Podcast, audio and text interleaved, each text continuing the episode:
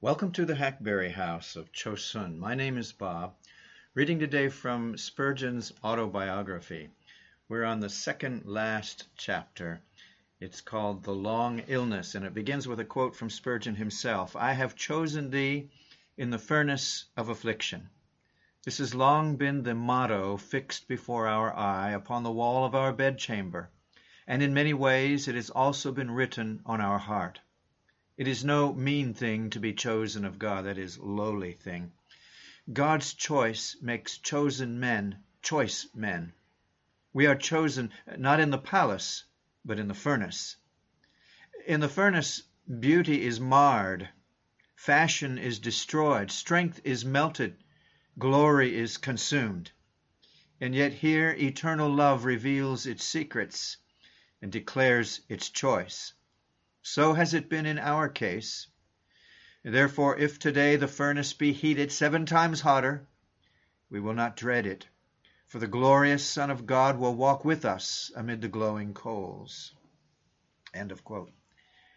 The first Sabbath after his return from the sunny South, February 8, 1891, the pastor preached at the tabernacle from Isaiah 62 verses 6 and 7, using both the authorized and revised versions, as he had done when speaking upon that passage at Mentone.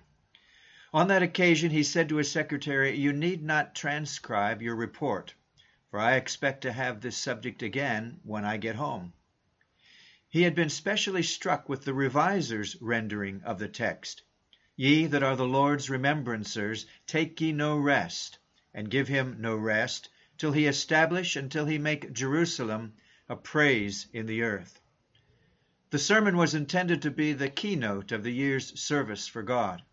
It was a powerful call to prayer and testimony, yet probably even the preacher himself did not then fully realize how appropriate was his message in preparing the people for that long season of almost ceaseless intercession while he was enduring the heaviest affliction of his life, and from which he was never really to recover. Although there were ominous indications that his health was by no means all that could be desired, he did not spare himself, but labored with the utmost earnestness and zeal to extend his Master's kingdom. A brief note in The Sword and the Trowel of that period gives just a glimpse of the great spiritual prosperity which was being enjoyed only a little while before the startling breakdown which proved to be the beginning of the end. The month of March, he said, has been a memorable one for the church in the tabernacle. Pastor CHS continued to see persons who wished to join the church. I'm sorry, this is not from him, but a note in the church directory. And out of these, he had 84 to propose for fellowship. How much of joyous labor all these involved is best known to the pastor and the sympathizing reapers who shared his delightful toil. To God alone be glory. The last college conference, at which Mr. Spurgeon was present, was held from Monday, April 20, to Friday, April 24. In the May number of The Sword and the Trowel, the editor inserted the following, the following note concerning the Sabbath night after the meetings. To the President, the week of conference was one of exhausting delight. Every day, everything went well. Of course, there was a reaction for the one who was the center of all this. And for the first time in a ministry of forty years, we entered the pulpit on the Sunday evening and were obliged to hurry out of it, for a low, nervous condition shut us up. Happily, Mr. Stott could take up the story there, and then, eh, and he did so. It was very remarkable that in his letter, written to Mr. Stott, four months previously, concerning his appointment as assistant minister for the year 1891, Mr. Spurgeon said, It would be a great relief to me if I knew that someone was on the spot to take the pulpit should I suddenly fail. Well, that expression almost implies a premonition of what took place on that Sabbath night, April 26, 1891. This unprecedented experience was an indication of a very serious state of affairs. And yet, the following Lord's Day morning, May 3, the pastor was in his pulpit again, and he delivered the discourse which he had prepared for the previous week, prefacing it with a reference to the overpowering nervousness which had then oppressed him, and pointing out the, the lessons which that strange occurrence was probably intended to teach to himself and his hearers. He preached again at night. On the following afternoon he was at the tabernacle, seeing enquirers and candidates for church fellowship, and in the evening he presided at the prayer meeting. In the course of the proceedings he asked for earnest supplication on behalf of the special services in which he was to be occupied during the week. These comprised the annual sermon to Sunday school teachers at Bloomsbury Chapel on the Tuesday evening, a sermon at the Tabernacle on the Thursday night, in aid of the British and Foreign Sailor Society, preceded by a prayer meeting in the lecture hall, and two meetings at Hendon on the Friday, in connection with the fraternal of which Mr. Spurgeon was a member. In the June number of The Sword and the Trowel, the editor gave a brief account of all these gatherings and some others that followed shortly afterwards, and his notes indicate that the long illness had commenced, although he was not then aware of its serious nature or its probable duration. The following paragraphs were as follows.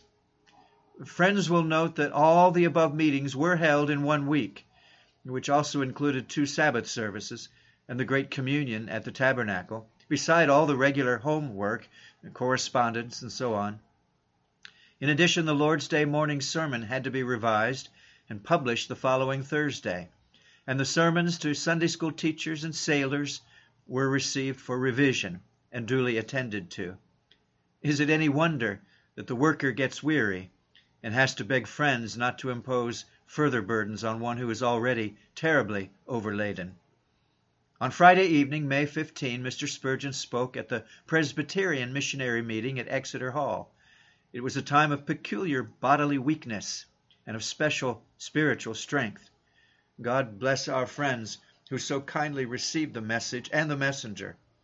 On Sunday evening, May 17, Mr. Spurgeon could not preach, and on the Monday the doctor found him laid aside with congestion of the lungs and other matters, which forbid his quitting his chamber for some little time to come. My times are in thy hand. We would always be preaching, howbeit the Lord thinketh not so. End of all of that quote. Uh, the text quoted by the pastor was the subject of his Sabbath morning sermon on May 17, which many have supposed to be his last discourse in the tabernacle. It was not, however, for there was one more message which he was to be permitted to speak to the great congregation before that long silence, uh, which was only temporarily broken at Mentone on the following New Year's Eve. On Lord's Day morning, June 7, 1891, Mr. Spurgeon stood for the last time on that platform which, for thirty years, had been his pulpit throne, and from which he had proclaimed the gospel to at least twenty millions of hearers, while by means of the printed page he had been brought into communication with a far greater number of readers in all quarters of the globe. His text on that ever memorable morning was 1 Samuel 30, verses 21 to 25. And the sermon was published as number 2208 in the regular weekly issue under the title The Statute of David for the Sharing of the Spoil. The whole discourse was a noble conclusion to the pastor's ministry in the beautiful sanctuary, which was ever to him what Zion was to the Jews. But the final sentences were so noteworthy that they are inserted here in full to correspond with C. H. Spurgeon's first words at the tabernacle given in volume 3. and I, uh, quote that now. If you wear the livery of Christ, you will find him so meek and lowly of heart that you will find rest unto your souls. He is the most magnanimous of captains. There never was his like among the choicest of princes. He is always to be found in the thickest part of the battle. When the wind blows cold, he always takes the bleak side of the hill. The heaviest end of the cross lies over ever on his shoulders. If he bids us carry a burden, he carries it also. If there is anything that is gracious, generous, kind, and tender, yea, lavish and superabundant in love, you always find it in him. His service is life, peace, joy. Oh, that you would enter on in at once, and, and God help you to enlist under the banner of Jesus Christ. Well, on the following morning, Mr. Spurgeon went into the country to be the guest of Mr. Gurteen of Haverhill, in order that he might again visit Stambourne and its neighbourhood, that his photographer friend might take the views which he wished to have reproduced for his little volume, Memories of Stambourne. The gout mischief that was lurking in his system, with the deadly effects of the mysterious malady so strangely misnamed influenza, combined to produce such alarming symptoms that he had to hurry home on the Friday, and then, for three months, he was completely laid aside. One of the additional trials of the early part of his illness was the fact that he was unable to preach or speak in connection with the opening of the Surrey Gardens Memorial Hall, which had been erected partly with the view of providing suitable accommodation for the workers connected with the Carter Street Sunday School, but also as a permanent memorial of the pastor's ministry in the Surrey Gardens Music Hall.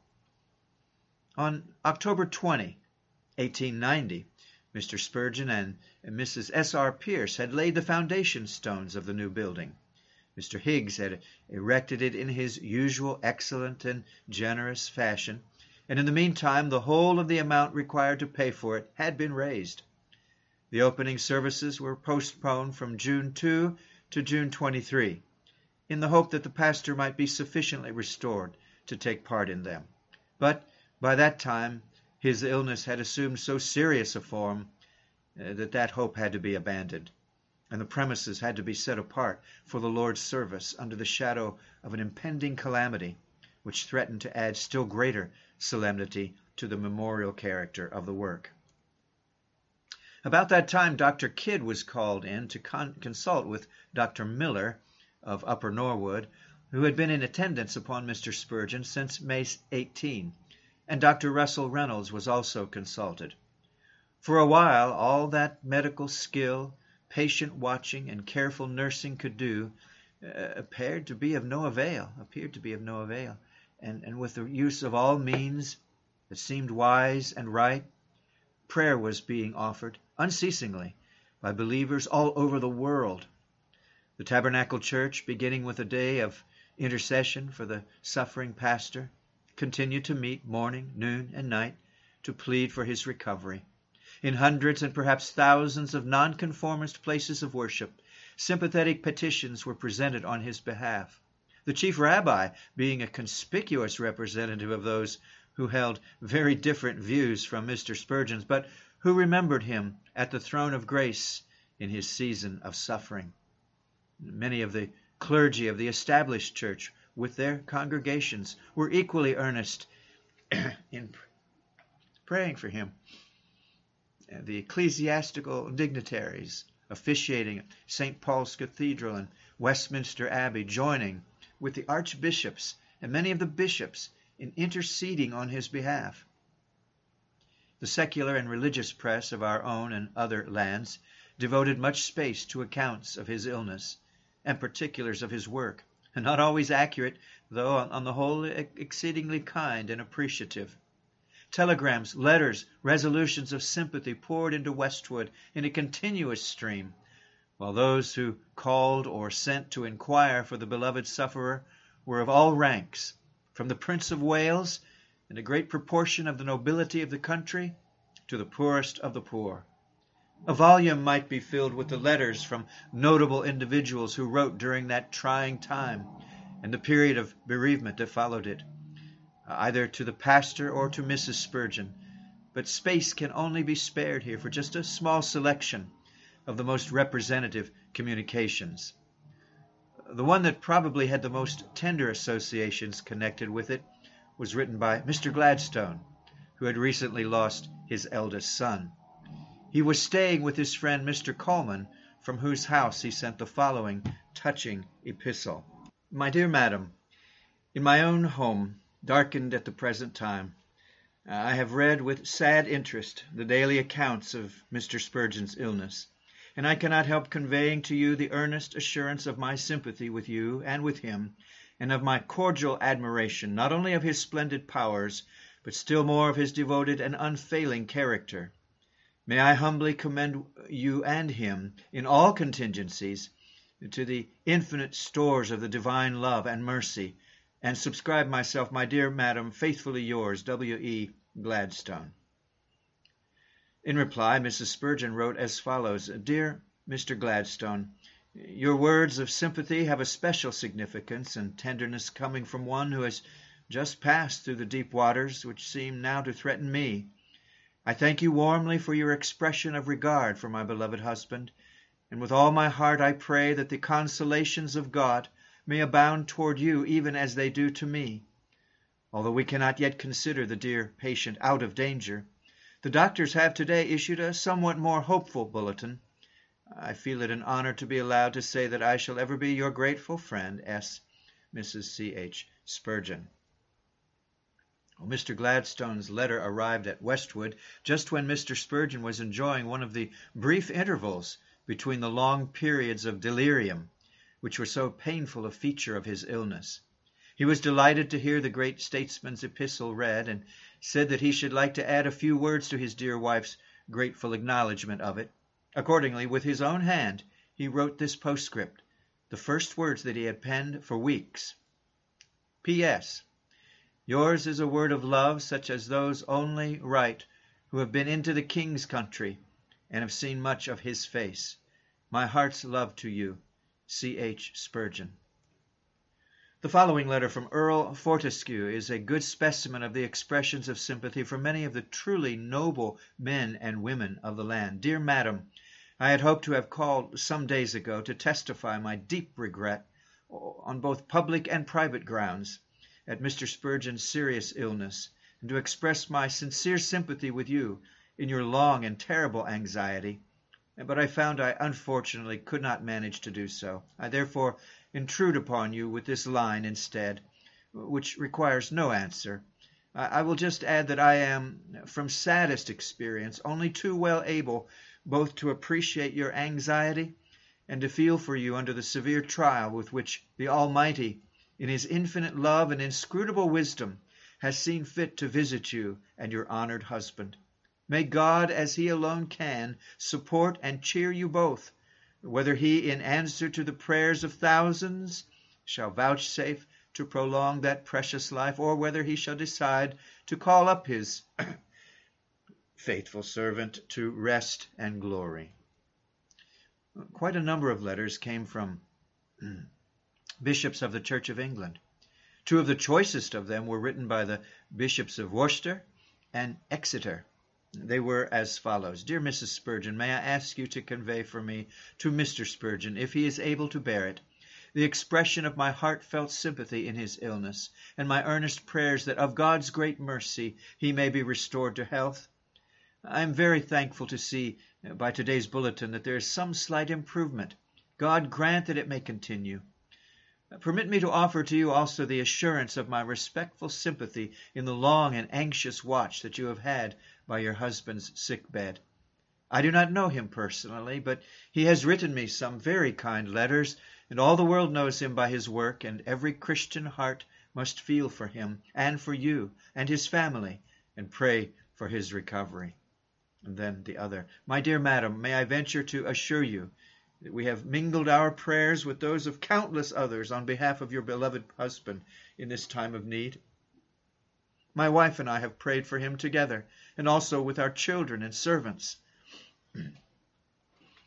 God will be with you, and as the trial of your faith has been so long, the consolation of his love will supply all your wants and breathe the peace of God into your heart and home.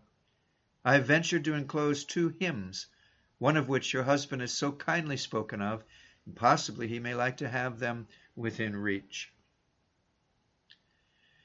The hymn referred to was Bishop Bickersteth's well known one, Peace, Perfect Peace, on which Mr. Spurgeon had spoken when visiting a sick friend at Mentone. His address was published in The Sword and the Trowel for July, 1891, just at the most critical period of his own illness, and many readers were comforted by his comment on the lines uh, Peace, perfect peace, death shadowing us and ours. Jesus has vanquished death and all its powers. Archbishop and Mrs. Benson called on or sent many times to inquire for the suffering pastor. The following letter belongs to the period of partial convalescence when Mr. Spurgeon had been able to drive as far as Addington, but it seems uh, to fit in more appropriately after the bishop's epistles.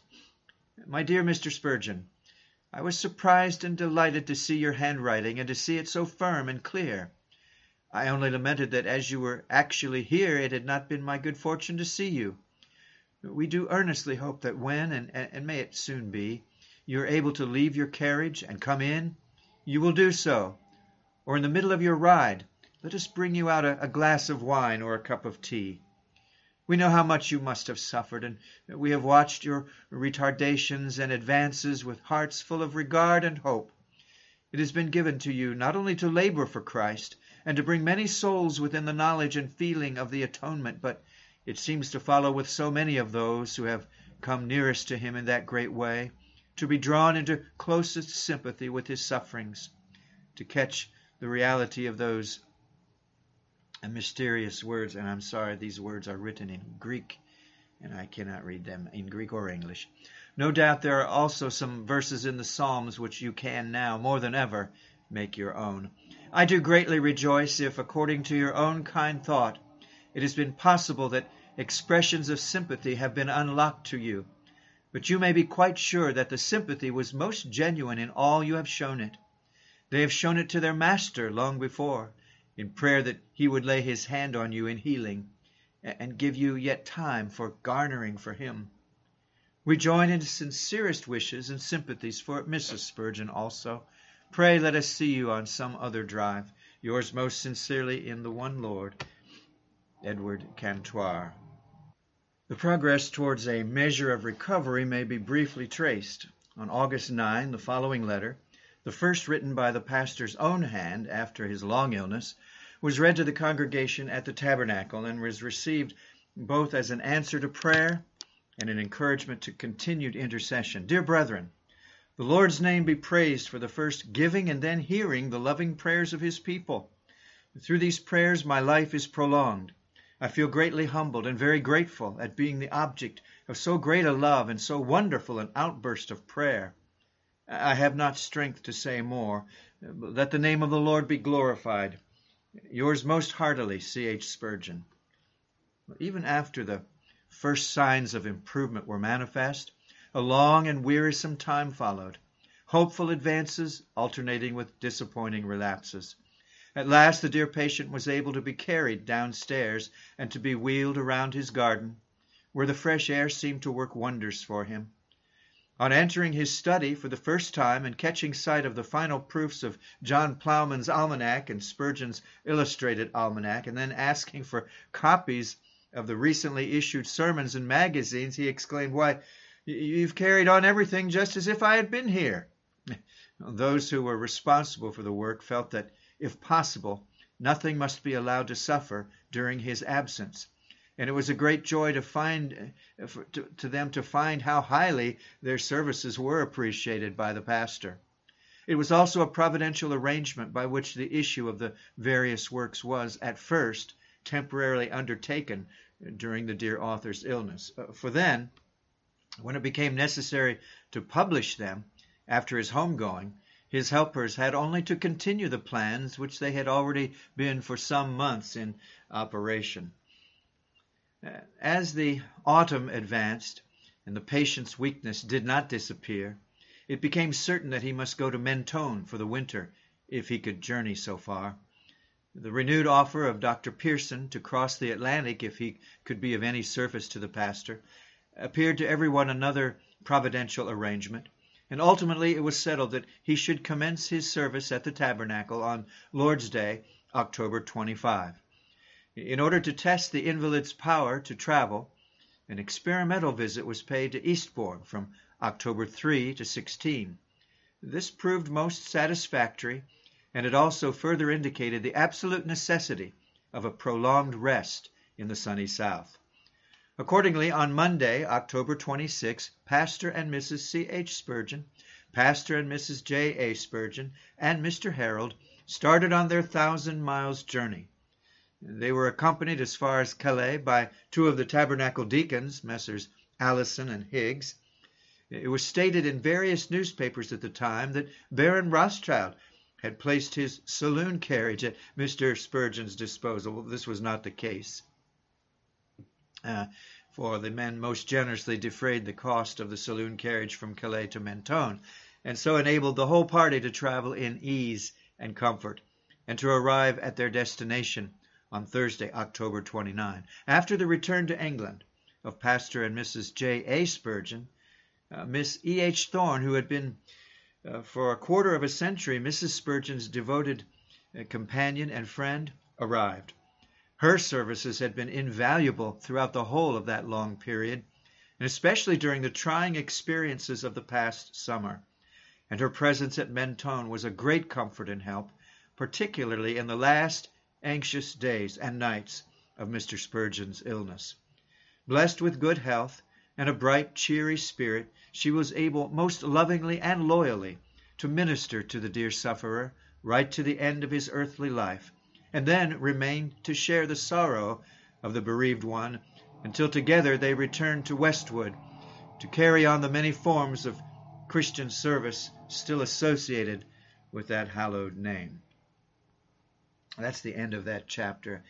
Well, next time will be the last time we will do a Spurgeon autobiography, for it's the last chapter, 106, and it's called The Last Three Months at Mentone and Afterwards.